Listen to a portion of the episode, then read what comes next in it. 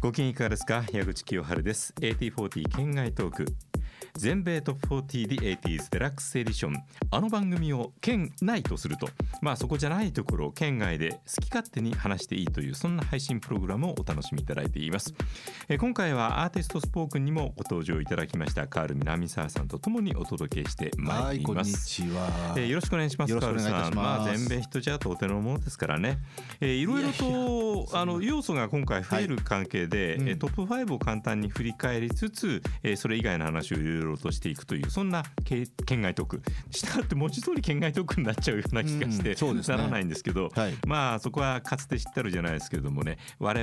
々ともにあのバックグラウンド的土壌が共通する要素があると思うので、えーよろしくお付き合いください。大いにあるんじゃないですか。だいぶですよね、はい。えーさあ早速チェックするのは1986年のえー11月22日付のヒットチャートですここに5曲のランキングがプリントアウトされていますがこれを見ていかがですか、はい。え、この頃はまだ僕毎週チャートを手掛けて書いてましたね。ああラジオ聞いてはいどうもありがとうございますありがとうございま86年36年前ということになりますからねそうですね。えーどんな時代だったのか、えーローソンの唐揚げくんが発売開始となったのはこの頃でしたおお、そうです唐揚げくんお36ー歳ということでね、えーいつまでも美味しいのがへねー本当に素晴らしい、えーボノボノ好きな漫画でしたねちょっとねいじめるやつうね。んそう、はあのー五十嵐美京的にい。はそうですね。本当にあのー不思議な童話のようなねそう。うんだって元々あの人四コマ漫画のアバンギャルドな感じの人だでしそうでしたそうでしたた。そうあんなほのぼのとしたうね。んだからこれはもうすごい挑戦でもありああ、そう確かに。あのそうは言いつつトゲがあったりあそういう要素がねーまあ要所要所でね。あの学びましたね、えそして、えーザ・ブーム結成あの宮沢克文さんとは一度お会いしたことがあるんですけどね、えースティングのことをすごく肯定的にへーヒューパジャムが素晴らしいって話をヒューパジャムしてへーあのその後ねもっともっとあのグローバルな音楽性に行きましたけれども、えー個人の音楽ファン的にはイギリスものって結構昔宮沢さんあったみたいで。でへ息子さんのひよさんがね、えー大活躍今ーあーそうですね。はい、うんえーそんなあー週の、えーどんな週だ、えー、5位がエディ・マネー いい曲でしたねこれはまあなんて言ってもあのあれですよロレッツの、はい、はいえースペクター城がね、ロニースペクターロニー・スペクタはーい、城の存在の感が、歌声がもうあれが聴けたのは本当秀逸にで素したね晴らしい80年代にね「Be My Little Baby はい」えー4位がボンジョビの「禁じられた愛」そうだ86年だあーボンジョビですよスリッパリー・ベン・ウェッツですだよから初のトップ10ヒットですよあこれそうだそ禁じられたう愛、でまあ1位になってますからねね、デズモンド・チャイルド大儲けっていうソングライターのそうですね、えー、3位がマドンナの「トゥルーブルー」えー、2位がボストンの「アマンダ」ボストンびっくりしましたね、この時ああ大復活というかまあなんというかカールさんはだって「はいモア・ザン・ナー・フィーリング」宇も宙ちろんの彼方へから知ってる人だからもちろんこんなことになろうとは世の中あ思いもしないまあねあのもうこの時すでにねオリンピックどころかあのああ、ねはいアルバム感覚あのが数年ねに1枚ってこ言われていたのサードステージの前にも揉めに揉めてしまって、はいえーソニーと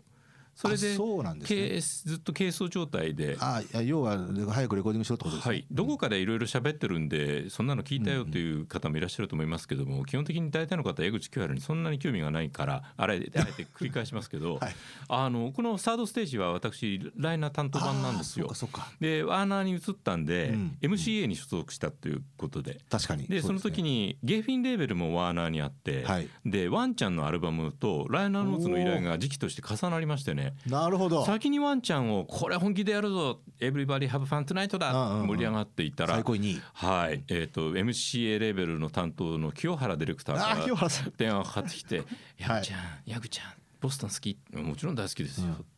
ものすごい緊急でライナー書いてほしいんだけどえ時間もえない清原さん言いそあいやでもね清原さん大好きだったのあのよくしていただいたうし僕も後にほらユニバーサルで一緒あになるそうだね、はい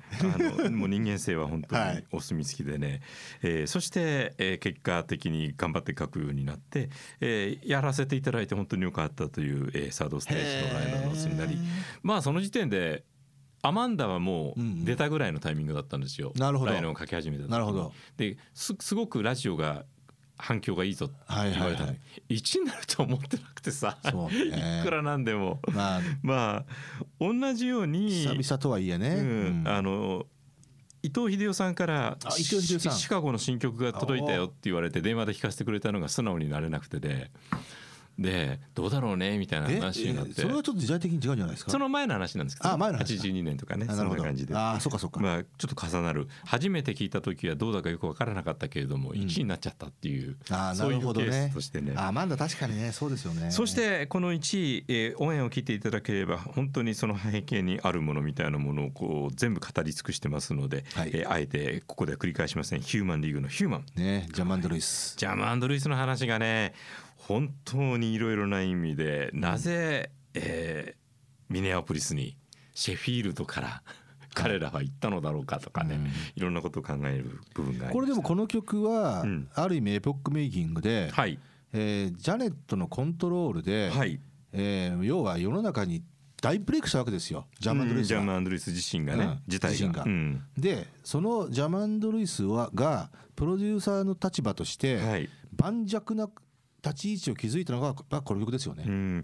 とりわけソウルじゃないグループでヒットメーカーとしての、えーポテンシャルがこんな形で表現されたのはとてつもないことだうんったでしょうね。だからやっぱり自分の土俵以外のところから、うんあのプロデュース依頼が来るっていうのはやっぱり売れっ子プロデューサーの証でもあるしまあそうだろうね、うんだからだからこれをやったからこそもっと幅広いところからそうもですねきちんとした形でプロデューサーとしての認知がだからナイル・ロジャースにおけるダイアナ・ロスのアップサイドダウンみたいなみたいなもんですよ。かもしれない。まあもちろん R&B 畑ではありますけど、ダイアナ・ロスっていうのは。ヒューマンリーグに関してはあの放送でもちらっと言ったんですけれども、はいバージンが世界戦略で、おーえーアメリカのマーケットにおいても、はい得意とするレーベルに配給を任せるっていう形の割り振りをしていてカルチャークラブはエピックだったけどなるほどヒューマンリーグは A&M 確かになので A&M から信頼が厚くなっていた、えージャマンド・ルイスに話が行きやすかったっていう背景を今回ちょっと考察しましたそう。なんですか、うんジャネットが A&M でしたからねそそうういうことですね、えーその部分が大きかったような気がだいぶしますねその、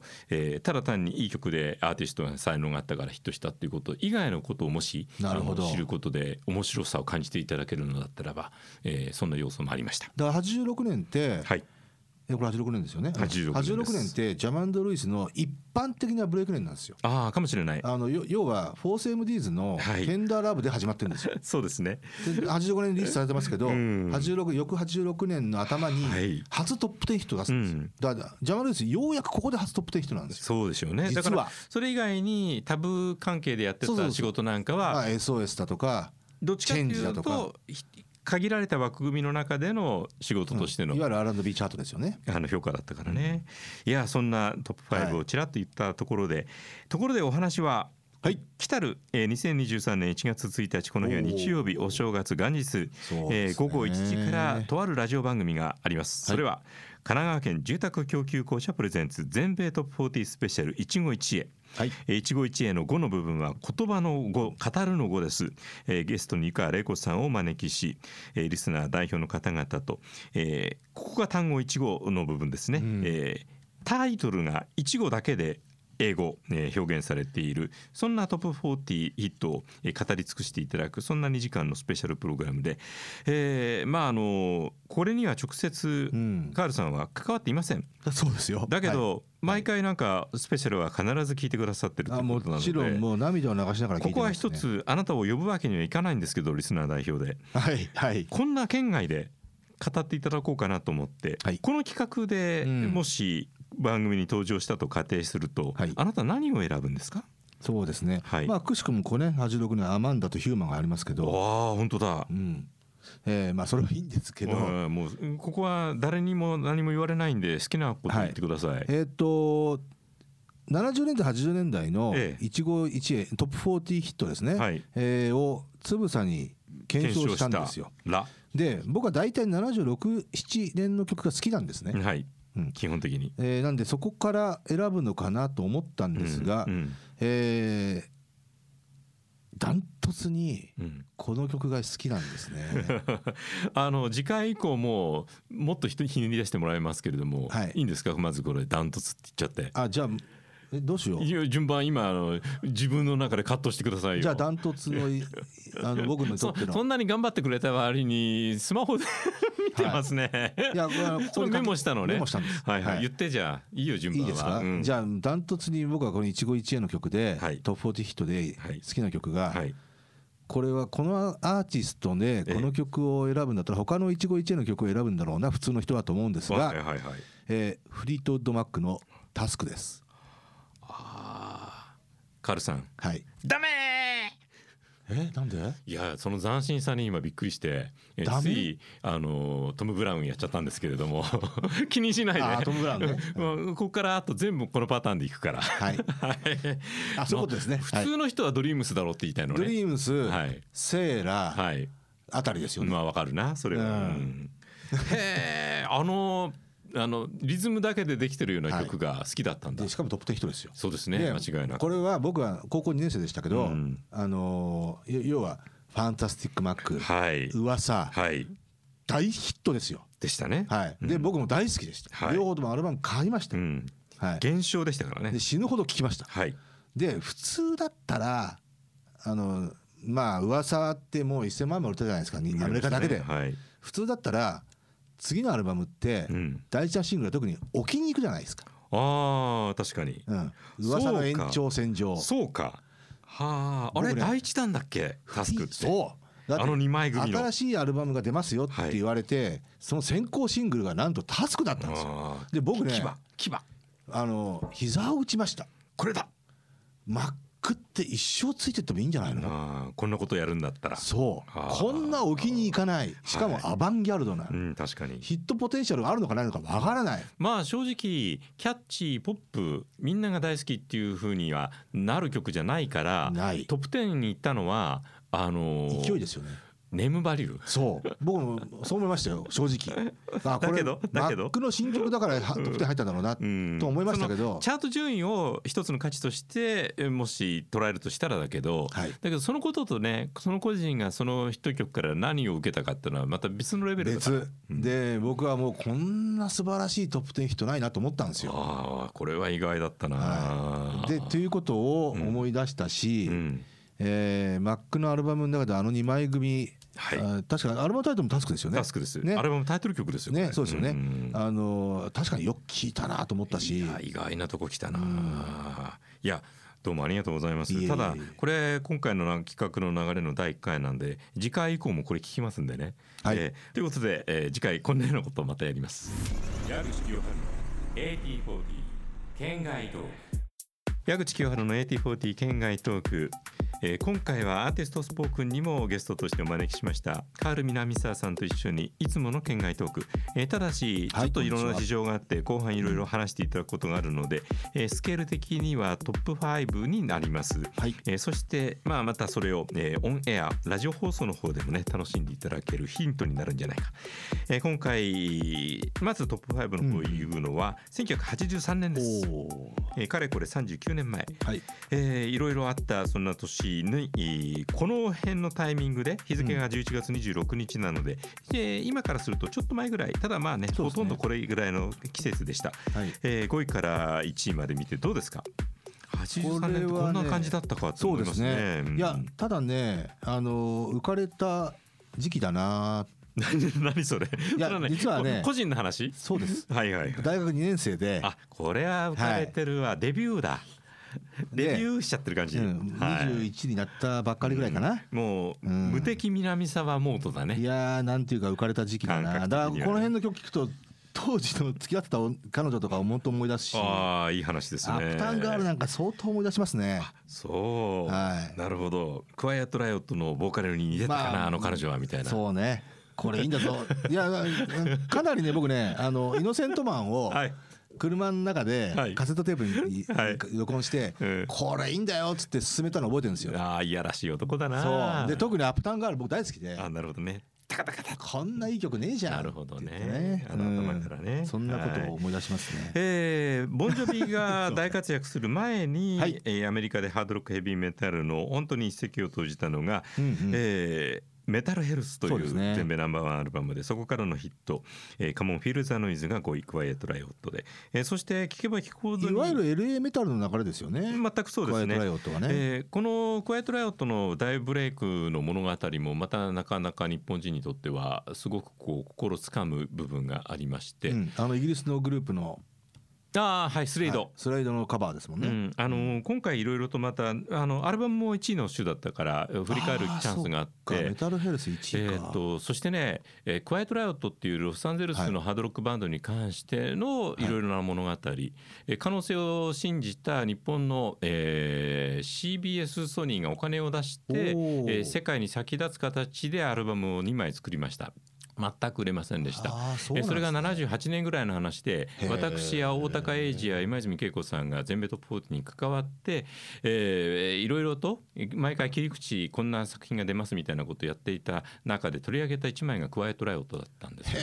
でそんなにハードロックに関していろいろと言えるわけもない18歳の私が「そんなに良くないですね」みたいなことを言ったらハードロックファンからものすごくバッシングされました なる ほど。いや分かるんですよだって高校生だった人間がいきなりラジオ出てきてそうね偉そうなこと言うんですよこんなお私だって許せないですよ聞いていたらねまあ確かに。まあそのねいろいろとあったけれども結果ははそんなに成功しなかったからそうなのかなというような形、はいでバンド解散しちゃってえーランディ・ローズがえっ、とあのオジオズボーンのところに行ってで飛あー行機事故に遭って亡くなってで元のメンバーたちがランディ・ローズのためにって言って再結成してメタルヘルスができたっていうへえ。すごいドラマがあって。そういうドラマがあったんですえね。えだからあのランディ・ローズに捧ぐっていう日本ではアルバムあ確かにサブタイトルがついていてそうでまあおその頃はオジオズボンも当然のことながらあーそういったねそうで形すのね作品を出したりして、えーいろいろねあのへーハードロックヘビーメタルに対しての、えー認識を深めるチャンスを与えてくれたとにかくかっこいい曲だからうんまあ確かに。の入まり入り方から最高だかあら。あードラムバーンでうんね。ねカモンいきなえりえサビ始まり。そして、えー、ビージーズ節炸裂のハイランド・インダストリームがこれ4位。はね意外にこれほら日本では、うんあちょっと軽視されてる曲じゃないですか。どっちかというとそうかもしれませんね。まああのカントリー畑のアはーいティストの2人だからっていうのもありますけど、うん僕ね b g s ワークスの中でうん一番いい曲じゃないですか。とりわけ光ってると後々あの振り返ってうん本当にそう確思い認ますせるんこかとができるライブかなんかでは披露してるんですよねああそうそなれんでがすね。また素晴らい。しい出来であービージーズ本人たちがビージーズたちのバージョンっていうのあーなるがもほどちろんあってスタジオレコーディングもあったのかなその後半のところで、うんあのアバの曲と重なるようなリフレインが入ってくるところの曲作りのうまさ「チャラチャンチャラチャン」SOS だからなほほそこを聞いた時に初めてあの感動しましたね。よくできた曲だった、いや本当最後まで聴いてこの感動が味わえるっていうのはポップミュージックの醍醐味だな曲ですよねうん素敵あなの素晴らしい、僕ねあのよくカラオケで歌うんですよ。ああこの曲をそこで発見するんですけど、バリー・イブが作る曲って、うんあのサビがはっきりしてないんですよ実は。はあこれはまたなかなか興味深い指特摘にでね「すハねウディ・ペーズ・ラブ」なんて本当そうなんですけどああずーっと言われてみるとダラダラダラダラと同じうんうんうんメロディーをね、あのここが最大の聞きどころみたいなポイントになかなかそう 巡り合えないなタんイだミけングをどすごく名曲感あるじゃないですかあ。りますねなんだろうなで「ハウディ・ペーズ・ラブ」そうで、うんこの「アイランド・インダストリーム」もそうなんですよ。近い雰囲気というかね手応えが本当名曲と言っていいですよね。うん、もう改めて価値をね見出していただけるのが全米トップ 40D80s デラックスエディションイエーイいい番組でえーそしてカールさんが女を口説く時に使った えービリー・ジョエルのアップタウンガールのサインサインは使ってないですけどねはい、はいまあねビリー・ジョエルはね、えー変わることなくう支持されている素晴らしいアはーいティストであ僕り、ビリー・ジョエルのアルバムの中で一番好きなのは「イノセントマン」です。ああいやそれはね、うんあの堂々と言っていいことですよ、うんあの本当にそう思います。あれだけ売れるそして売れそうなアルバムを作れたという、ねあのアーティストとしての,、うんあの厚みみたいなものを改めて感じますね。でナイロンカーテンを経てのってのがいいですよね。ああなるほどね、うなるほど、ねはい ナイロンカーテンがねああいうアルバムだったからそうそうそうそうえーそして2位に「セイセイセイ」ポール・マッカートニーマイケル・ジャクソンが入っていこれてね、横綱相撲でしたね。うんんあの結果的に年間1位になるぐらいの大ヒットとなったしえ今もこの辺りからあの両学を聞いたという世代がものすごくちゃんと言ってくれるという意味ではラジオ的にこれあとマイケル・ジャクソンにとって、ええあのちょうど、えースリラー発売して1年後なんですよ、うんはいはい、アルバムが発売して。うん、でもでまだスリラーからのヒット曲そがう、ね出一てるよ通うなり6枚のシングルがもうヒットしたんですよ、はい、 PYT まで。なるほど、で「せいせいせい」が上昇中に、うん、スリラーを7枚目のシングルとしてカットするぞっていう日本書が出たんですよ。はあびっくりですねうわーびっくり仰天うんうんうんうんなるほどそのねタイミングですよ。なるほどねだからまだスリラーがちゃんと状況的に継続してるタイミングしていそうるタイミングでの、えーヒットだったというこういうね時系列に関して改めて俯瞰してみるといろいろ面白いことがだあからりま先す生、ね。そういう意味ではうんもう、なんていうのかなマイケルが1位になるのが当然の雰囲気の中うのん曲で、えええーそれを1位にしたっていうね。今回のオンエアでリスナーさんから指摘されてうんひっくり返ったことがありましてね、はい、えーなぜ、うんあのガール・イズ・マインは1位になれなかったのか、そうねそこね、はいうんそれは単純に1位の曲が強かったからで、えーっと確かダウンアンダーとえーっとマンイータかなそうねダレル・ホールジョン・オーツのマン・イータが強すぎたから天下のマイケルとポールが組んだ、まあ曲は弱かったっていう指摘が なくもないけどうんもあれも聞くほどに味のあるね、えー名曲だになったと思うんですがなんともそそこはね天下のスリラーと後に言われるアルバムからの第一弾シングルが1位になってないという事実に対してあれはねエピック絶対焦ったと思いますうよん、マン・イーターが意地悪をしたうんじゃあ「セイト・イズント・ソー」はなぜ1位になれなかったのあかあそうだったのかせセイセイセイがいたからなんですよそうだったんだこれをああなるほど番組のリスナーさんがあー仕返しししたんですよねっていうポールとマイケルはホールランドオーツにっていうねこれはひっくり返っちゃって、なるほこどねんなことねヒットチャートに興味がなかったら私がこんな風に感動的に語っても何の意味もないですようんのれんに腕押しですよぬかに釘ですよカエルの面にううんうんですよんぬんなんですけどうんだけど嬉しくてねなるほどそこをわざわざ「え矢口さんわかる?」っていう風に言ってくれるリスナーさんに支えられてるのが全米トップ 40D80s デラックスエディションそうかそこ気づかなかった気づはい気づかなかったなねえ、うんうわ嬉しいね面白いねえーで、えーえー南沢さん、はいソソウル好きの尺度からライオネル・リッチーが天下を取っていたこの1位、はいはいはいオールナイトロング」に関して何はかいコメントあいりまやす、あのキャントスローダウンってアルバムは、うんまあオールナイトロングその第一弾シングルですけど、はいあのもうファーストアルバムから分かったことですけど、うんうんえーライノリッチーははいソウルミュージック云々の文脈で語るべきではない人です。ああなるほどね、はいはい全然別にあの悪意を持って言ってるわけじゃないいやわかるわかる、うんあのーそれはアーティスト性とか作品性っていうふうに捉えた時に、はいえー岡田三郎さん番組の構成者でありプロデューサーでもあったうんう方んうんがえーくしくもちらっと,、えーっと80年代におけるえーブラックミュージックサイドからのアンディ・ウィリアムスであると。ああそうですねそういう言い方をしてくれた時にすごく自分の中でも納得する部分があってそれに対してこれはソウルだブラックミュージックで R&B の,、あの脈々たるあの歴史を受け継いでうんぬんということと対比させて語ることにそんなに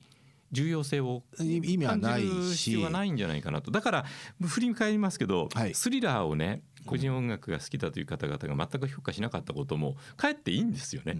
いやでも僕ねスリラーに関してはまあ語りつか、尽くされてますけど、うんまあそれライノもそうなんですけど、うんあの80年代の一つの潮流として、うんソウルミュージックがはいブラックコンテンポラリー化してるんですよ。うん、そのブラックコンテンポラリーっていうのは普遍的な部分だということですよね,、ポピュラーミュージック的ステレなオ。タイプなソウルミュージックから逸脱して、うん歌唱法が、うんあのーマイルドになってるんですよ。あーはい、でそれはまあルーサー・バンドルスとかの,、うんあの出現が決定的ではあるんですけど、はい、カシーフとかね。はいうんえーっとまあ、もちろんジョージ・ベンソンだとかあーレイ・パーカー・ジュニアはいがはいはいはいあのそういう流れを作ってはいるんですけど、オフ・ザ・ウォールとうん、スリラーがはいそれをあ拍車をかけたんですよ。あー加速させたわけですねで。僕はスリラーははい究極のブラコンアルバムだと思ってますよ。うんはい、んそれは今回40周年でいろいろと振り返った時に改めて感じた要素でも確かにありました。ありますよねはいそまあ、それでいうと「オフ・ザ・オール」までは本当にある意味ソウルディスコのアルバムだから。、そうん、なるほどう、ね。うんあのジジャクソン5ジャクソンズの時代はかなりソウルミュージックでしたからでしたねうん歌い方がねはいオフ・ザ・ウォールでうっと思うわけですよ。確かに確かに。で多分それはクイーンシーの指導だと思いますよ。うんなるほど。クインシーはあの時何を考えて、お前スーパースターになりたいんだろうと。そういうことだったのトかな。ゥーブラックだぞとうんうんうんでもそれは80年代を見据えていたからこそクインシーの経営だと思いとましすよて、えーオフ・ザ・オールは79年だからね、はい79次の10年間を予見しそして実際に築き上げた一作になったでそれって多分いわゆる今でいうブギームーブメントがそ,、はいういう傾向があったんであークイーンシーは絶対にその辺の波はまあ鍵取ってたんでしょううね、ん、なるほどね。だからその辺のね、凄さをね、やっぱり改めて振り返ってわかるってことが楽しいな。楽しいですね、さあ、うん、来たる2023年1月1日は日曜日お正月ですね。イエーイ、えーその日午後1時からお届けします神奈川県住宅供給公社プレゼンツ全米トップ40スペシャル、えー、一期一会に関してえー湯川玲子さんは果たして一号のタイトル、一号の英語で、えーヒット曲は何を選んでくれるのかそれは番組の最後に発表されるわけですいがやそれ一番興味あります、ね、そこに何のつながりも持ってないカルビ南沢さんはそこ強調しすぎですよいやいやいやいやなんかね、 はい来てくれるんじゃないかって期待してるんですけどね、はいそんなに暇でもないかもしれない。来ていいんですか、えー前回それは太田がその交渉次第じゃないね まあ,、はいあの日程次第とはい前回タス,、タスクというう大なたを振るった、大なたですね、まあ、タスクはじゃあ置いておいて、はいはいもうもう一曲なんか選ぶとしたら、はいえーた単語一語のタイトルの、えーヒット曲、はい何がいいですかえーズバリはいまあこれはやっぱりねあの洋楽と出会った頃のああそれは大きいですよね、えー一番印象的タイミなングしかもソウル系のはい「ゲッタウェイ」「ああアース・ウィンド・アンド・ファイヤはいはい理由があってねここ一週間すごいアース聞いてたんですよー」い、や本当に、うん、あの昔ソニーにいて、うんえー横浜の朝とかに来てくれた後藤君っていうキャンディーポップがすごく好きなディレクターが今、えー、とスペシシャルプロダクトセクションというところにいて、はい10年以上ぶりぐらいに電話かかってきてほうほうほうほう今あの盛況のマーケットで売る独自のコンピレーションを作ってますと。あーはえーい、今回矢口さんにはいえー20曲選んだこのベストのえーおーかん簡単な解説を書いてもらえませんかって言われておーいや嬉しいよいあい話なたが作っですたねキャンディーポップスのボックス2つがどんだけ役に立ったか、えードン・キホーテとかかけられて本当俺幸せなんだよって話を散々して、えーじゃあ頑張って書くよっつって書いて。ソニーでいうところであればノーランズとかドゥーリーズとかああういうその辺に関して、ですねあとねその他のエミリー・スター・エクスプロージョンとあーなかるほど、えーサンチャゴラバーその辺もみんなや作ったボックスがあるんですよ、彼が。へーもう素晴らしいですね素晴らしいですまあ、ソニーの得意分野でもありますよねある種ね、うんあのそういった特性のある企画をやっていた人なので、まあ、はい彼の役に立つんだなということで、だからそういう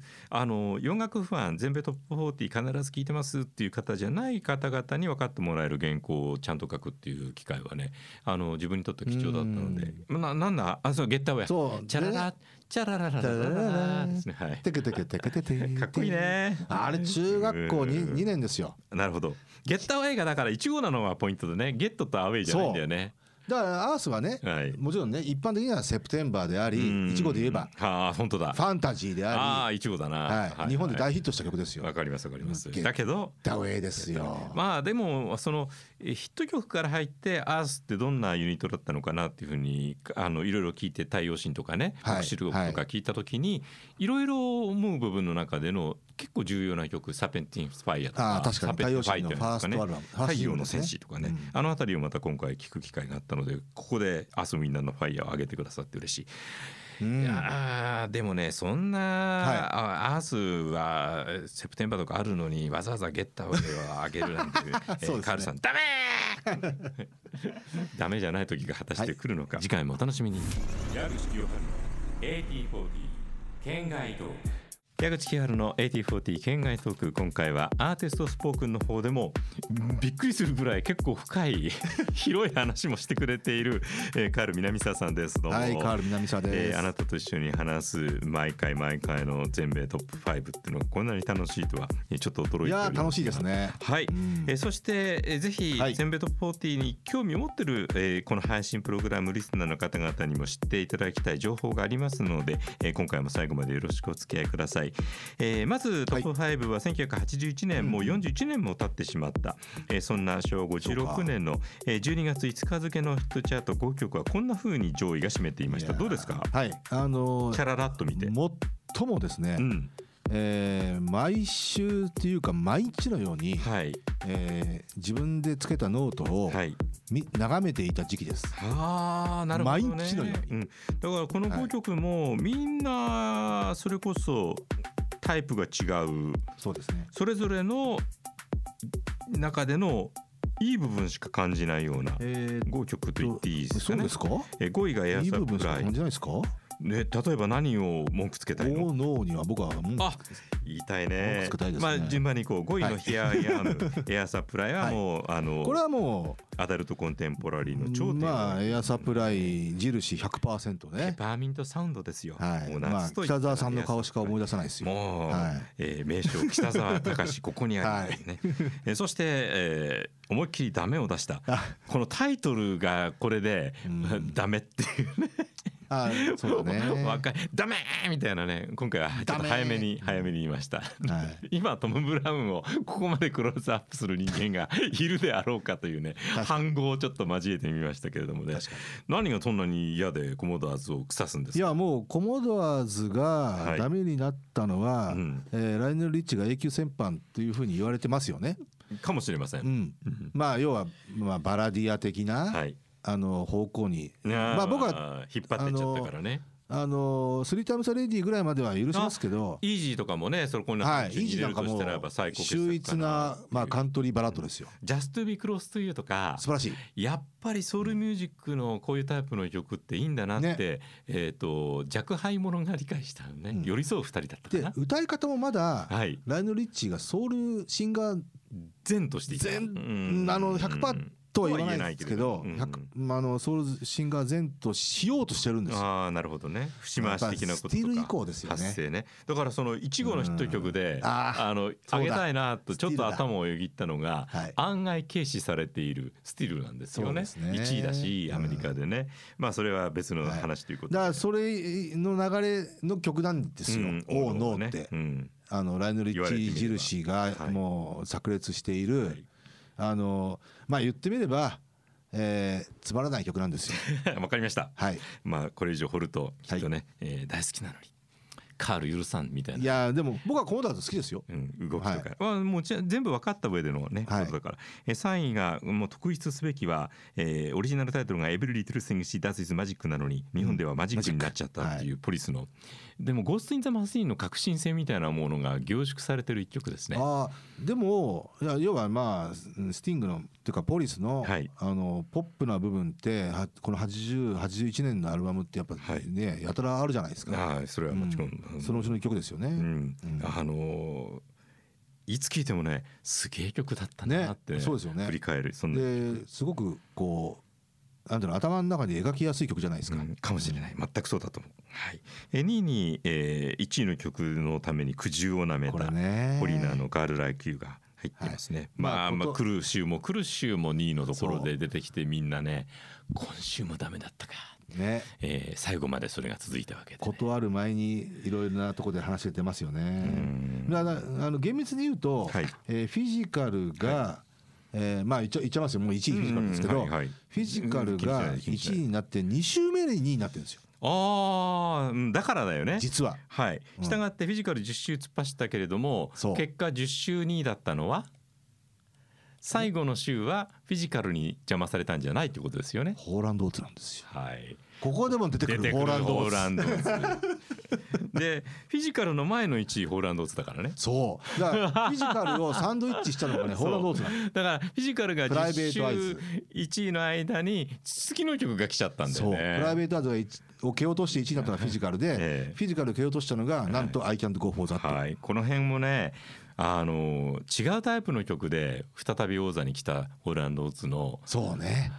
やっぱりここが極めてたなってだいうイメージ、飛ぶ鳥を落とす勢いだったでしんただかならっねていうことですよねだか。らいい時代をねリアルタイムで聴けてたなっていやつくづく本当思い思うますしね。そのいい時代を聞いてた感をそれは知らないけども後で 80s すごく好きだよっていう世代の人たちにも伝えたいんだよね、こんなドラマがあってこういった形でおじさんたちはいまだにああだこうだ言ってんだなっていうね、これまで僕この時思ったのが、はいあの要はフィジカルが10周1位になって、ええーウェイティング・フォー・ガールダー Q もいつ落ちるんだいつ落ちるんだと思ったんえですけど、うんはいはいようやくフィジカルが落ちたわけですよ。はいはい感激を縫って絶対にウェイティング・フォー・ガールダー Q が1位になるべきなのに一周でもね、なんと、うん、なら上から来たえー下からっていうのかな、うん下下からかだらね来たホーランドーツがひょこっと1位になっちゃったわけですよ。ポーンとねでだから苦渋をなめたのがウェイティング・フォー・ガールダー Q で10周2位っていうね。ん天下のねだから世が世だったらほあの元来はまあもちろんチャートにたらればっていうのはないあけどのねないんですけど、うんあのねフフォリナーが初の1位をねはい、ホーランドーツはもう1位を何曲か取ってるわけですよ、うん立だ地があるかからら始まってねもうフォリナーに渡してもいいんだけど、うん、 ホーランドーツはもうそこは一応これはデータで出てるから感情ではね、うんそういうことはちょっとねホーランドーツはそこは許さなかったんですないわけね。わかりますはい、うんえーそしてたびたび出てるように1位はそうね。いちごの、えーはい単語いちごのヒットの中では本当に歴史に残るウルトラ大ヒットで、えーこの週の私の1位解説は、はい改めてもう10週も1位だから何度も同じようなことを言ってる機会があったんですけども今年のこのタイミングがちょっと特別で、えー個人的に興味があるのでビルボードのウェブの記事はずっと見ていてはい。南沢さんにも話したことがあるかもしれない「フォーエバーナンバーワン」っていうコラムがあって。んえーはいあるスターが亡くなった時にそのスターの1位の曲に関して、えーコラムニストがきちんとした文章を書いてくれるということで、えーこれがエッセイがアンドリュー・アンターバーガーさんがか書いたものが、えー8月12日付で今年更新された記事に載っていて、そこをつらつらと読んでいて、はい。えーそこに綴られていることを要約するような形で、えーこの1位の時の、えー解説をあーな試るほみどていますそれがまた本当にビビッドにどのようにこの曲がその当時捉えられ、えーその後、えーこれだけの年数経った時にもう一度捉え直されているのか、えーちゃんとねデュアリパの話とかまで出てくるっていへうー素晴らしい文章だったのであーそっかそっえかーそこにちょっと、えー噛ませて、えーはいいただきましたのでぜひ放送の方をお聞きください。なるほど。さあ2023年1月1日日曜日あなたは特に何をするということがもしなければラジオを聞きましょう、えー午後1時から、えー神奈川県住宅供給公社プレゼンツ全米トップ40スペシャル一期一会をお届けいたします井川玲子さんをお招きします、えー内容としては2時間にわたって、えーリスナー代表の方とか業界関係者とかが、えータイトルが単語1号のトップ40ヒット、うんえー全米トップ40放送期間内に耳にしたヒット曲順位が何位であろうと結構です、えーじゃあカールさんこれまでにタスクを上げてくださった、ゲタッスクとゲッターウェイね。はい。でもそうじゃなかったとしたら何が来るのかな、えーっとね、まあくしくもねフィジカル、あーオリビア・ニュートン・ジョンがそうなんですけど、はいえーオリビア・ニュートン・ジョンで言ったらやっぱサムなんですけどサムはい、はいい、いわけですねそれでいやあのね違うんですいいよん。ですかあので70年代80年代ではいもう一曲上げると上げるしたとしら,、たら えー僕はサイドショーなんですけど出たねルーツが出ましたね、うんまあここはねバラあクーバラクーダーとか、はいはいハはーいトのハートのこの辺とすっごい春巡があったんですけどいやーサイドショーとバラクーダに逡巡するっていう気持ちはダメ ーちょっと理解できないっていうか、ね、いやそれでねもね、トップ41はここにありっていうそうねあのタイプが違ったっていい曲はいいんですよ。そううんでアリエもそうじゃないですか、はい、うんブルーマジックのはい魅力は何ですかあこれはソウルミュージックの、真え髄ー、醍醐味が詰まりまくってるじゃないですかうん確かに、ね、 70年代のソウルミュージックなはいはいはい、はいこれはでベート40で入った曲入ってた曲放送期間内にあれ何年えこれ72年ぐらいか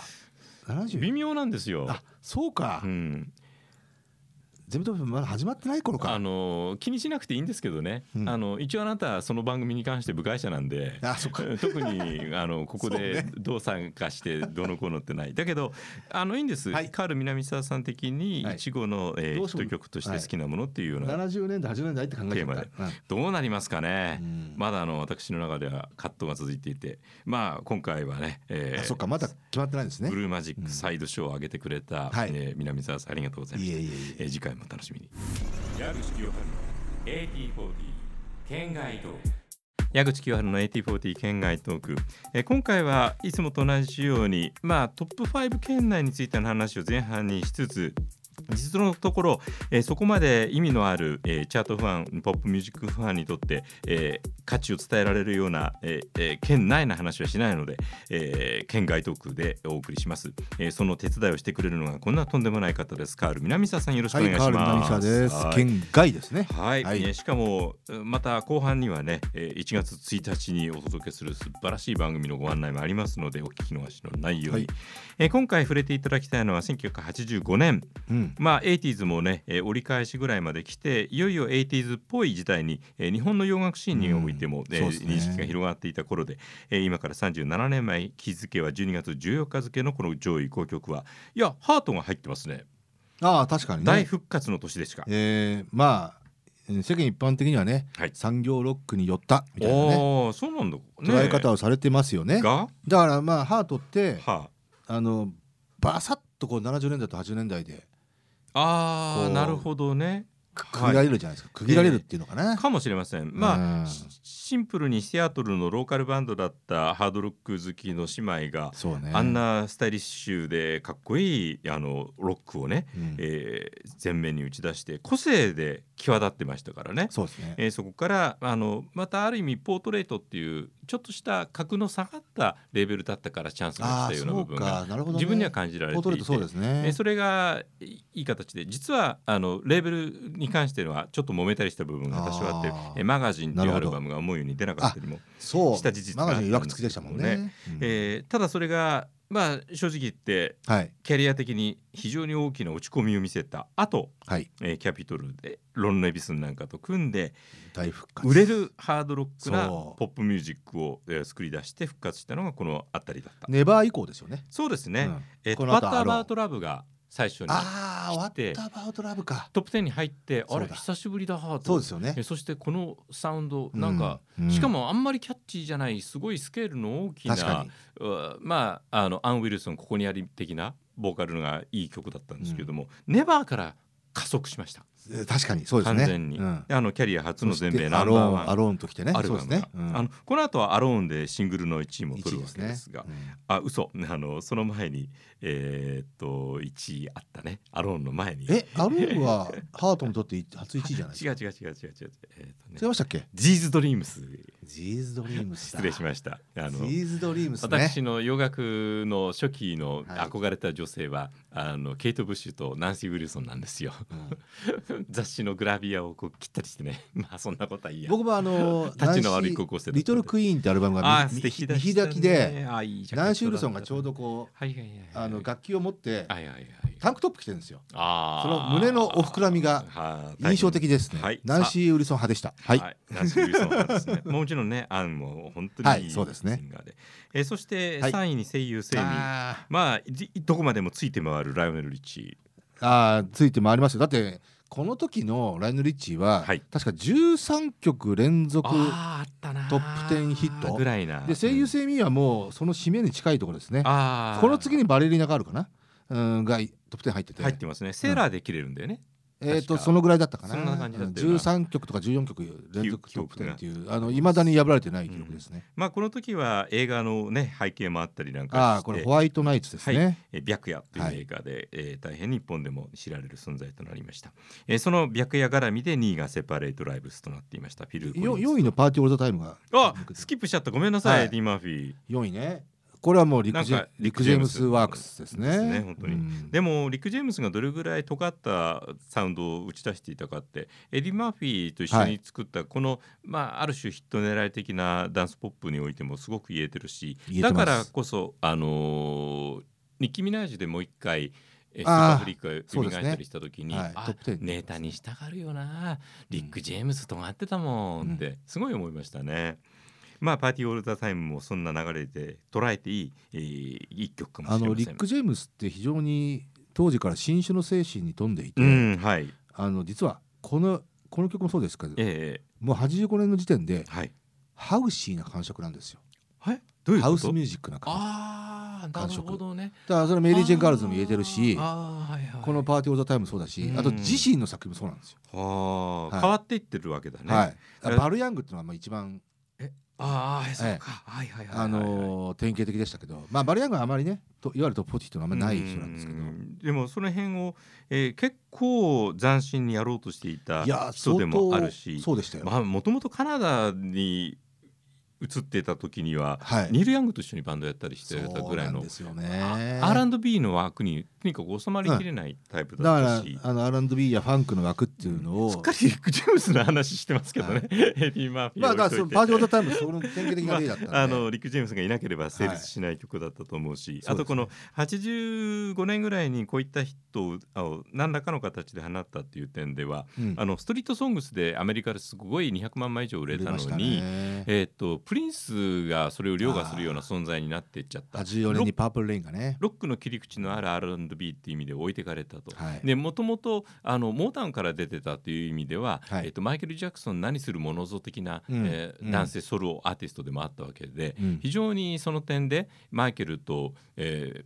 プリンスにはい 80s を持ってかれたっていうイメージが、はいスーパーフリックが81年ですからねそうですねれを考えると 80s は俺だっていうふうに思ってたのが、うんなんとなくこう追いやられて、で薬に走ってしまってまあ確かに破滅してしまったあっていうの多分ねファンクシーンをあの引っ張るのは俺だっていう自負は絶対にあったと思うしあったはずですね確かにあの意地のように、うんプリンスに対しての対抗心はあったとあっ思うんたでとすよ思い。ますね。あのプリンスが要は自分自身の作品以外でも、はい、あの要は女性アーティスト例えばアポロニア6だとかああいやはいはいあはい。のいろんなアーティストを世に送り出してたら非常に出してくるんですよ。うんキナマリーしかりめちゃめちメゃリー・ジェーン・ガールズしかりうなずける話ですね、バルヤングしかりうんでエディ・マーフィーなんていうのは多分相当古いだと思うんですよね。エデうんィ・マーフィーからプロデュース依頼来た時にうん「よっしゃ一応やっとるじゃないか」って、うん、これで俺がっていう。だと思いますよ。で実際最高位2位っていう大ヒットになったんでそうですね、うんこれがなかなかね CD 音源がなくって困ったりもあそうなんですかしてた時期がありましたが、へえーーようやく最高位2位のコンピレーションの中に入ってああなるほどね。ありがたかった、うん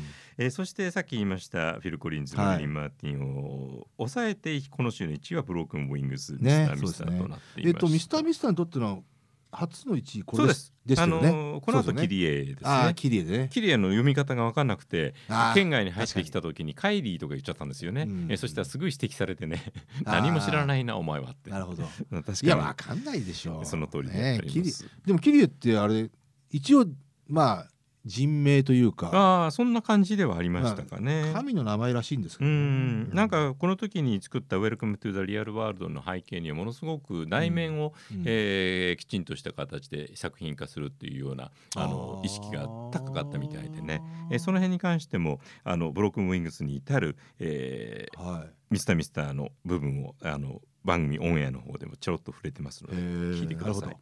はいそんなこんなで2023年1月そう1です日、ねえー来年最初の日は日曜日えーゆっくりとおくつろぎなあなたは午後1時からはラジオを聞いてください神奈川県住宅供給公社プレゼンツ全米トップ40スペシャル一期一会という本当に意味のある、えーまあ、文句なく楽しい洋楽のファンの方々に喜んでもらえるお番よ組をそもう一週間後にオンエアですね。ちょっと待ってあ本当だうんなのでね矢口清春も悩んでる場合じゃない、えー湯川玲子そうさんですよ。果たして今回の企画 はトはいップ40放送されていた期間にチャートインしたはい。現代オリジナルタイトルにおいて単語うん1語で成立しているヒット曲から、えー一つを選んで、はい私はこれが好きだったというようなことをいろんな方に話していただく、えーその番組自体本編には何の関わりもないカール南沢さん にもかかりないです。はあい。のここでは一つあの横車を押していただこうということではい。横槍を入れていただこうということでうん。あのぜひさらにもう一曲上げてください。はい。こうなったらこれを上げてやるぞって言ってみて、はい。あのーそのトップ40オンエア時点での、はいえー期間か、はい期、間でのあのーもう一号はい、もう一曲か、はい、えー、一号タイトルの曲、えええーを上げます。はい、何ですか？誰ですか？これはもう僕にとって永遠のバイブルれとしての曲なんですけどなんか、毎回すごくこうちょちょっとしたことを言ってあのすごい期待させ て、えーでがっかりしてんだけどダ メいやいやいや、はい今回それはね基本的にはパターンだから言いますけど、はい聞かせてください。マドンナのホリデーです。ダメ ーこれは何単純にお正月でお休みだからホリデーみたいなそうですねちょっ。と待ってよなんてことはならなないらですセよ。レブレーションにしろよいや僕はホリデーなんですよ。えうんじゃあ分かりましたいこれから、えー若き南沢少年がマドンナに催したさまざまな欲望のすべてを語っていただきまいしょやう。これはもう単純に僕はねマド曲がン良かっナたって話。マドンナって、うん、エブリバディからもチェックしてたんですよ。すごいなあ。エブリバディから12人シングルをゲットしておー本物だ。ただねその時は、うんあアングラ感あふれるあふれるおっしゃワる通りン・オブ・ゼムなはい。女性ダンスミュージックシンガーだな、はいあでのエブリバディって別にどってことない曲じゃないですか、はっきり言いますね。ディスコ歌手でしたよね。。そううん。うしかもアングラ感あふれるうん。 そすごいな。だからエブリバデ ィあえてでいうとこがすごいよね。いやその通りですよ絶対に、うんおっしゃる通りですね。でああのエブリバディとその次のフィジカルアトラクション、ああーはい。でバーン。ニングアップはい。これシングル構成があったんですうよ、んありましたありました。はいあのメインストリームトップ40ポップじゃないところでね。。そううんでダンスミュージックの世界ではまあそれなりに脚光浴びてましたけど、うんまあまだアルバムも作れない、はい。えー一回の女性シンガーっていうイメージだったんですよ。はあはい、そうんうそして実は第4弾シングルが出るとええいうんでドッフォーティが入ってきたんですよ。はあこれが横綱相撲じゃないですかなるほどね、うんあこれは、まあ、サイヤーレベルっていうか多分ワーナーが本気でうんマドンナをうんやスるタとーにさせようとしてるんだなっああ手応えを感じたとていう勢いを本当に感じたし、うんはい僕ねこれ PV 覚えてますホリデーはいあんまり覚えてないなどってことないはいダンサー2人を後ろに従えて、はいありがちなずーっとはいあのつまらないダンスを踊ってるんですよ。うんでね、はいはいマドンナね意外にはい無表情で歌ってるんですよ。ああなんだけどん僕ねホリデーの中にはい叩き上げ感を非常に感じるんですよ。はあ、うんなるほどね私はレーベルの言いなりの曲を歌ってるんだけど、うんここで私は終わんないよ、こんなもんじゃないわ予感ですね。そうで あーそれ PV にもね、はい。あのこんダッサいビデオ作ってるんだけど、んすっごい目力を感じるんですようね。んあのそもそも自分の作品に対する批評性をきちんと携えていたというこだとと思うの証でしょうかね。うんでね成り上がりってやるんぞうっんていうね、んんうんすごい非常こにうそれを感じるんだよねで実際そうですからねそうあの彼女の過去のことを考えるとそうやなっんですよぱりこの時点でかけてた勝負みたいなものの、ね、意味合いがすごく分かったし僕、ねあのアメリカのアーティストで叩き上げの曲人って大好きなんですうよ、ん、ビリー・ジョエルしかりなるほどなるほどだからパンと出てきてボンと売れるんじゃないそうその間ごっといろんなことやってきてなかなか思うようにいかなかったジョン・クーガーなんかもそうだったよねそうですねうんそう簡単にいくもんかっていうところがねでマドンナにそれを本当に感じてホリデーがはい全てを変えたじゃないですか、ああそれは言えてるかもしれないです、ね、でジェリー・ビーンってういう素晴らしいプロデューサー、はいで、まあホリデーのヒットで多分マドンナはアルバムが作れたんですよまあ、あのそのあたりに関してはあの多分間違いなくうんそうだったと思います、アルバム契約はなかったはずですない最初のあのだっ時て点では、うんシングル3枚切って、うんアルバムまだ作ってないんだもそうはん、うんきっとそうですはい、でもその結果アルバムとしてアーティスト性を打ち出すことができたから「ライカーバージン」に結びついていった多わけ分ねマだしドンナはね自分の才能を信じたと思うし、はい私がスーパースターになる素材なんだってういう、んひしひしと感じるわけですうよ。んまあでもそれは成功しようとするアメリカ人に共通の認識とましあてすご確かくあにって、えーそれが強いか深いか、えーそして永続的なものであるかどうかが勝負の分かれ目になるうんそうねのおそらく全てを持っていたんじゃないかなって、ああそうですね。えーすだごかいらホリデ感ーじましってた本当いにいとこ出してくれましたそういうことじゃないですうか。ん悔しいからダメで トム・ブラウンです、はいはいえーじゃあや矢口清原はもう本当に決めなきゃいけないあと1週間ぐらいで、うんうんうんさあ果たしてどうなるのか、ねはい次回もお楽しみに矢口清原の AT40 県外トーク矢口清原の AT40 県外トークまあ年のせいもねこんな時期まで来ていま、えー未だにこんなことやってていいのかといういいんです、はいあの今日は大晦日前日ですよ。あのーそんなこと を年間チャートの季節に関係なかったじゃないですかあ我そりゃ々そうです全わ米トップその40通りですクよレイズイは、はいその通りでした。えーそんな、えーあの当時のことを後でいろいろな形で耳にしたりして、えーそういった人たちもいたんだなという世代の方々にも、えー全米トップ 40D80s デラックスエディションを県内としたらそれじゃないところにえーお届けするという意味合いで県外トークと、えー題しましてお届けしていますそして、はいアーティストスポークンでも本当にいろんな形で、えー興味深い発言をしてくれたカール南沢さん今回が一応、はいえーこの流れの中で最後ということになりますよよろしくお願いします。ろしくお願いします、えーそして振り返るのは35年前うん1987年なので、はえいー実のところ当時ラジオ日本で全米トップ40ではお届けしていないチャートでありますねああそうかそうなんですね。あのーランキングをカウントダウンするようなうんうんそう形ででは、えーその5位は復活したジョージ・ハリスン、うんびっくりしましたねいきなりああこれそうですね。 1位になっちゃうよだうなってもう10あオールゾーズイヤーザーゴー以来のああ全くそうでトすップテねヒットですからえねそしてその曲はジョうン・んレノンが亡くなっそたう時に出た追悼曲ソンでグえーでしたもんねポールもリンゴも参加したというそんはない曲、え過ぎ去りし日々でしたかねそうしかもそれが2位だった最高位2位悔しかっうたな、んもうジョージが1位になるってことが果たして起こり得るのかなぐらいな感じで確かに80年代を過ごしてきた多くの方々にとってこのクラウド9による見事な復活、えーそしてビートルズの香りをすごくアルバムの中でも、えー漂わせてくれていたことも忘れられないと、えーそんな時まあ代でもありま突した出してこの曲ってヒットポテンシャル高かったですよね。うん、かもしれませんね、あのジョージを超えていたような気がしてあーなラるジほどオで聞いて、うんまあ、これリメイクだったんですけれども、は昔のポップロックの良さがすごくこの一曲の中でうん感じられた部分もありましたし、それがまた知ってる人にはあジョージがっていうふうに思わせるような要因にも、えー多分結びついていた気い、がしそまうすでしたね。えー、Got My Mind Set on You という曲が日本では Set on You と、えーなってしまって、はい、この詩は5位で、えーそしてゆうゆう出てきました、うん80年代の後半出あましのたね。ポップアイドル的な切り口で、はいえーしばし時間をね、えーすごく、えーかき回してくれたのがこのデビー・ギブソンそとうテですィフねァニーという存在でまあリック・アストリーもそれに加わるのかなイギリスからの流れという感じでまああのは世の中の、はい日本の世の中のえー男子中高生は、はい、えー、2部されましたねあデビデビーー・かギブソン派かテティファニーィファニー派かああなるほど、はいはい極端に言うとね、はいはい、そんなことはないんですけどねうんはいそんなことはないんですけれどもあそれにそこにまあ帰り見の具派がちょっと入るかなああなるほどね、ああいい時代だなこの時期で言うとなんかいい感じにこ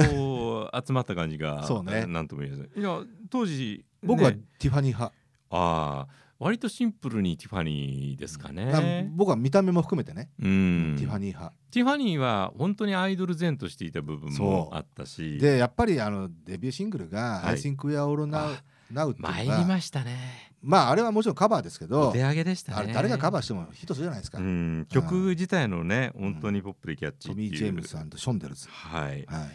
いやーそれをああいう形で 80s のねポップヒットとそしうそうてそうそう提示してくれたことは本当に嬉しかったしありがたかたっただしデビー・ギブソンもねえティファニー以上にヒットポテンシャル高い曲いっぱい出してましたえね。そうでしたね、うんあの一応その2人に線を引くとするとデビー・ギブソンはソングライターだったんですよあねそうですね。うんまだ16歳ぐらいでヒはいットバンバン出すようになっていて、自分で曲も書いていたっていうのはえーすごく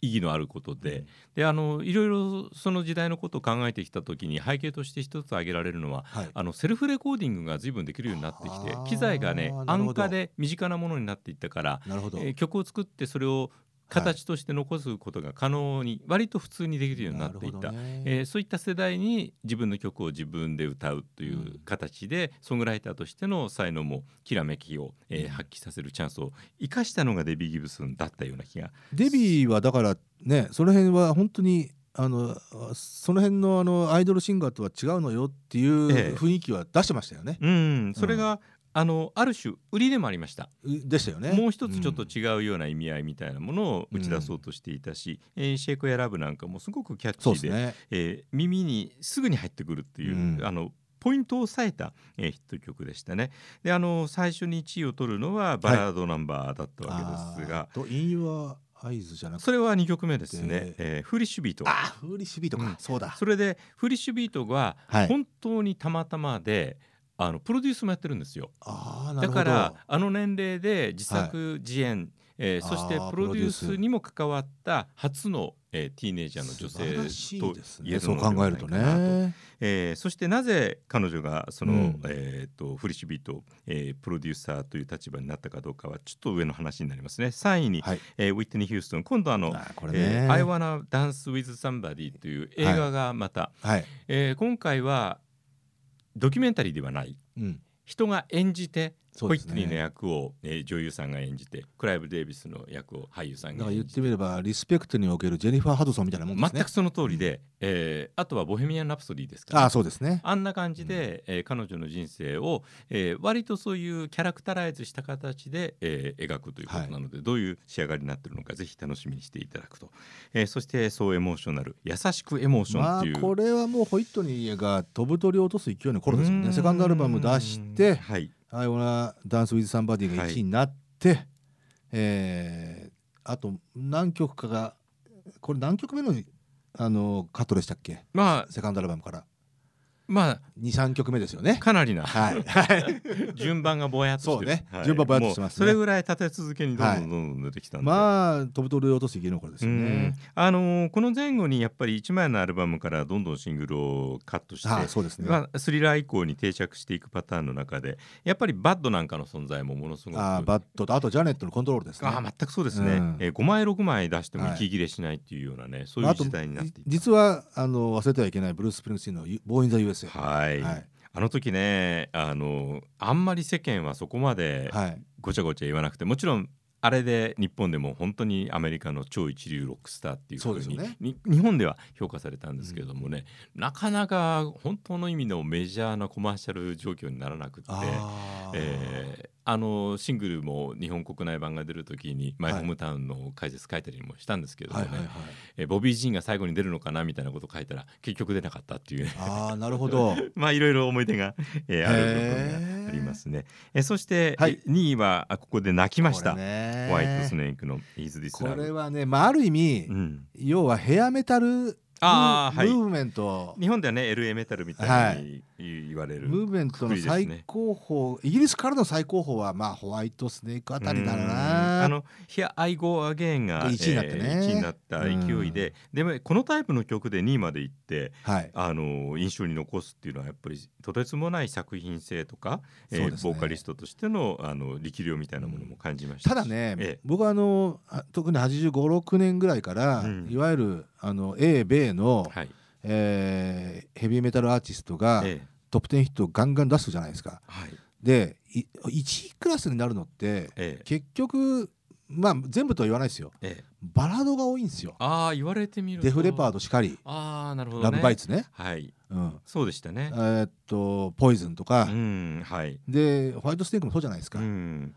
割とそれはパターンですねそうだ言かわれらてみるとまあ言ってみれば別にいいいいんですよ、ええあの様式美としてはいあのいわゆるロッカバラッド、ううんんうんの究極的なもんじゃないですかう、んわかりますうんだからその辺のまあ急先鋒かなっていうあのー一般的なイメージとのギャップっていうポイントもあったかもしれないけれども、はい当たった曲ってやっぱりみんなよくできてるメロディあーそりゃがすそうごですくよあってうん印象に残るラジオ映えするっていうようなそうですねね共通項があることを考えるとやっぱりキースのベストあたりから本当にあーまあ、あのーナザレスの「ラブハーツ」とかねそれね僕ねはいそこそそうか僕ねそれを、はいでそのムーブメントがあった時にあのじゃあどこにたどれるんだっあていうねあ、えでね直接的なキックオフって、ええまあ、もちろんナザレスえもそどうっだしから始まったかあの、うんキスもそうなんだけど、え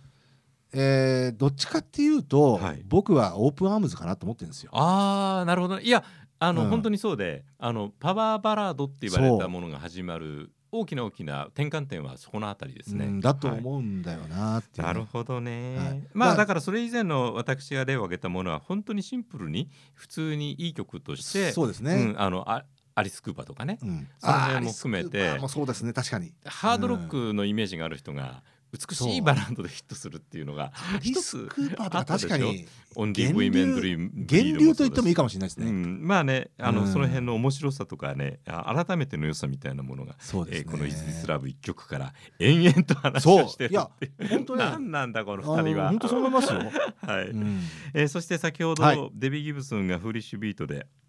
デビュー作から、はいえーついに全米ナンバーワンを取った、えーあれを作っていた時に、えーワムがうんあんなに若いジョージ・マイケルで自分自身でプロデュースしてるじゃないかっていうことをデビー知ったみたいで。ははじゃあジョージ・マイケルのことを崇拝してる尊敬してるからははえー私みたいな駆け出しだけれども、えーきっと才能あるからプロデュースしてって手紙書いたんですってへ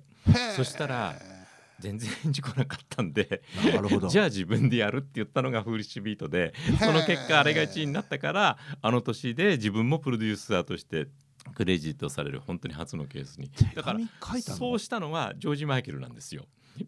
デビー・ギブソンなるにほあの年で、えー女性で、えープロデュースした曲がナンバーワン自分の曲だったからそうしたのはジョージ・マイケル。え っジとョージ・マイケルあがる意味返事を書かなかったからなのへある意味返事を書かないことで恩人になったんだ、そういうこと。あのはあまあ忙しくて手紙見てないかもしれないしね。まあ、多分このタイミングだと相当忙しいでしょ、だけど、まあ、話として誰かが脚色したのかもしれないけれども、うんそれでじゃあ自分でやろうって言ったデビー・ギブソンもすごくないですかすごいね、この話をずっと後に知ったからデビー・ギブソン一度会ってるんですけれども、はい聞きたかったな本人から直接ってあれって本当なんですか出さないから作った話ならそうだって言ってくださいって現地を取りたかったんだけあーいど やーでも確かにそうもやってそらんれはない面白い話ですねいやーなかなかねめちゃくちゃ面白いと話いろいろこう調べてみると面白いことがいろいろあるということを、えーこれからも全米トップ 40D80 デラックスエディションもうあな40年ぐらい経ってから、うんえー振り返ったヒットランキングなんか紹介してああたこうだ言っててどんくらい面白いんだって今だから分かることがいろいろあるということが本当に自分はこのあーそうですね番組を担当する関わることで分かったんで、うんえー少しでもその点において当時弾いてた人そうじゃなくて、えーそのドラマに初めて接点を持ってあそうなんだってことを知ってくれる方々のためにもねいろいろやりたいじゃあもうこれが最後のチャンスですよ、うんはいえーもしいよいよです近づいてきました もう1回か2回寝ちゃうと、はいもうその番組のは放送される日になっちゃうので、えー1月1日日曜日午後1時、えー神奈川県住宅供給公社プレゼンツ全米トップ40ス明ペシャ日ル明後日の話ですよ一期一会は、えー湯川玲子さんが最後の一曲を決めてくれるじゃあどんな一曲なのか、えー、全米トップ40をお届けしていた期間にチャートインした40位以内に入ったタイトルがオリジナルタイトルで現代,、うんうん現代で、えー、1号だけというワンワードですねはい、ワンワードヒット、はいえーそれをあーいろんな人がこれこそがワンワードヒットの最高峰だっていうのをねみんなそれぞれの価値観で好き勝手に選んで、好き勝手なことを喋ってくれて、はああんたたちどうかしてるよっていうことがはいどうかしてますお正月なのに、あのなぜか微笑ましく 時間を共有してしまう、はいそんな番組になっちゃうんですね毎回毎あ回り。ますね何なんだそれはじゃあ、うんえーその番組に一切登場する予定のないはい南沢さんがいろいろ登場なする予定ないです上げてくれましたあのサイドショーは果たして、は